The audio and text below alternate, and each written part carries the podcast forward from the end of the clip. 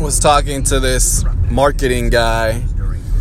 You know, when I talk to people who are in marketing, it's very vague. The, the lingo is very just kind of like run around, right? But, mm, you know, we were just chatting and I was telling him about my business, the Lux Exchange, which I might have to change because there already is a The Lux Exchange. It's some kind of like jewelry consignment. So I can either just fight them for the name The Lux Exchange you know, LLC or S Corp or whatever, get the legal rights to the Lux Exchange. I could add an extra X in. I could call it Lux Exchange. I could call it Shop Lux Exchange. But anyways, I tell him he's like, you know, everybody wants to know and people in marketing kind of have that attitude of like they're very they're very chummy, you know what I mean? A little bit of a forced optimism, charisma, like salespeople. Just I don't know, made me feel like a little uncomfortable. Like he's trying really hard to be like this. I don't know, white collar marketing kind of dude, you know.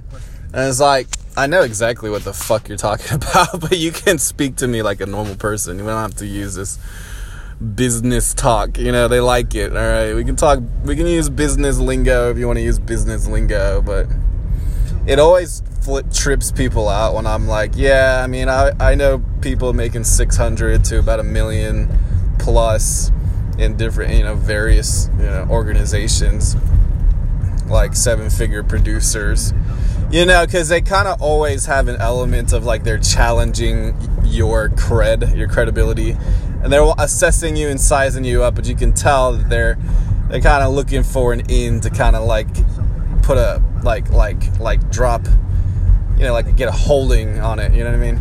Like a like a, a like Batman shoots that metal hook thing that like attaches to the thick to the to the window and then propels him up to it.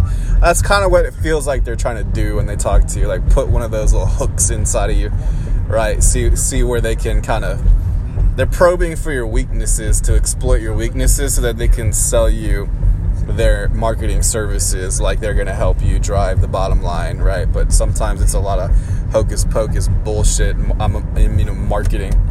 I asked him, you know, who do you represent? And he was like, oh, we have, you know, I'm in the Raleigh with North Carolina or whatever um, division, and we have, you know, and we work with brands like Walmart. And I'm basically like, so what the fuck are you doing for them, you know, to make more money, which is what marketing is in the fewest amount of words, right? And I'm like, are you doing print still, or is it mostly digital? Is it social? Like, what, you know, what aspects?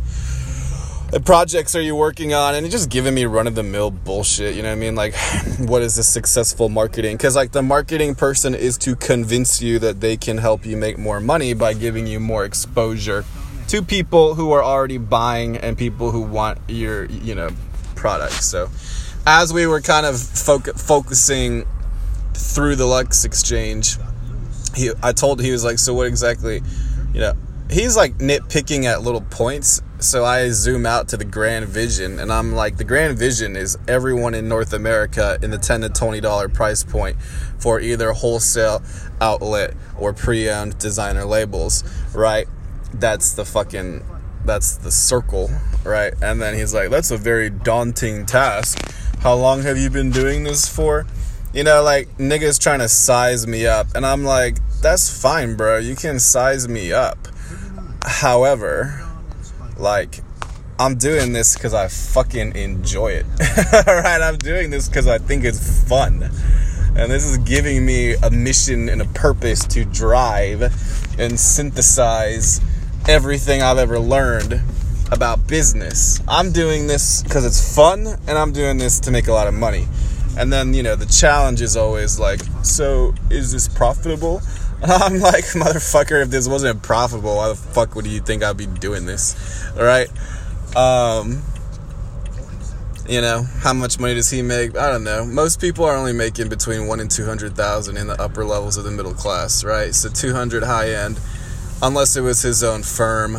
And you can kind of tell by the way they carry themselves, but you can really, if you want to know how much someone makes or what, what their rough kind of where they're at mentally with money, you just talk about people at various income levels and you can see like he started getting really uncomfortable when I was talking about people making 600 to over a million, right? Like it, you know, kind of trips him out a little bit. There might be slight fear or jealous jealousness or irritation, right? Because you know everyone's trying to size everyone up. I'm like, dude, I already like have chilled with a bunch of millionaires. You know what I mean? And kind of trips them out a little bit. They want to assert, you know, class dominance on you and like, I don't need to exert class dominance on anybody. All I want to know is like, you know, let's see how we can help each other out with our skills or our motivation level. You know, coming from sales, marketing people is all kind of just presentation and you uh, know, fucking a lot of hype, in my opinion. And hype can sell. I mean, look at Kylie and Kendall, look at the Kardashians, look at the Jenners. I mean, hype can definitely sell. Look at Yeezys and, you know, Supreme and Off White. But if you ain't driving production, you're not driving production, okay? So I see Kylie and Kendall shit at Marshall's, right? So, you know, people are trying to figure out what what price point, you know, they're going to live in, right? everybody's competing, and there's probably about six different price points. And people are wanting to be high end, but the market is dictating the price point based on the number of sales. So if they're not slaying high end, then they got to drop a price point, and then they got to go to, you know, luxury. And if that doesn't sell, then they got to drop a price point, then go to the mall. If that doesn't work, they got to drop the price point, then they got to go to the outlet store or the clearance store, right? People think they're too good for Marshalls and Target and J.C. Penney and Gap and all that. And I'm saying, dude, people want value. I want to get fucking nice shit for like three dollars. I want to get a belt for like six dollars. I don't want to spend anything on this shit. I want value. I want durability and I want style and I want value. It's going to last forever. It's going to be really well made for the price. Right? Higher prices, you can use more exotic materials and you can, you know, have more embellishments, but the bottom line is stylish and durable and value. That's what the people want. America is shifting towards this consumer mindset, right? the big spenders and the going broke off your credit cards and the 1950s of the Joneses, that era of impressing people, I think, is coming to an end.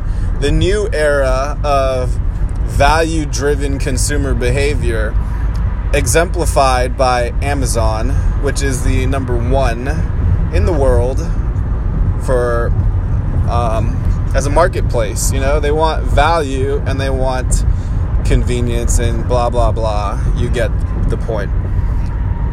Anyways, I just think it's funny when you know I talk to these marketing people who are, are they're trying really hard to kind of impress you and act like they're really chummy and like they're very you know self-important. And I'm not knocking that, but just don't overdo it because when you overdo it, you come across as very uncomfortable and. Uh, you know, it's like, bro, if you're gonna step up, let's step up. If you're trying to compare who has a bigger dick, you know, what's your network, right? How many successful and wealthy people do you know, right?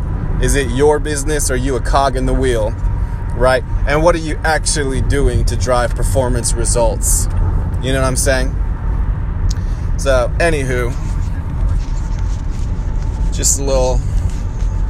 I don't even know anymore. I'm just saying random shit nowadays in my podcast, but I'll probably create another one when the time is right. I feel like this is all just kind of practice for my real podcast. So everything that I've been making, kind of just shooting ideas out there. I think Scientology is weird. You know, people probably get weirded out about it. So that may decrease listens and views. But simultaneously, um, I'm gonna bring some attention to fucking some, a technology that's helping me. So I will rep Scientology, and I'll make Scientology more interesting than Tom Cruise ever did, right? So, anywho, keep it cranking.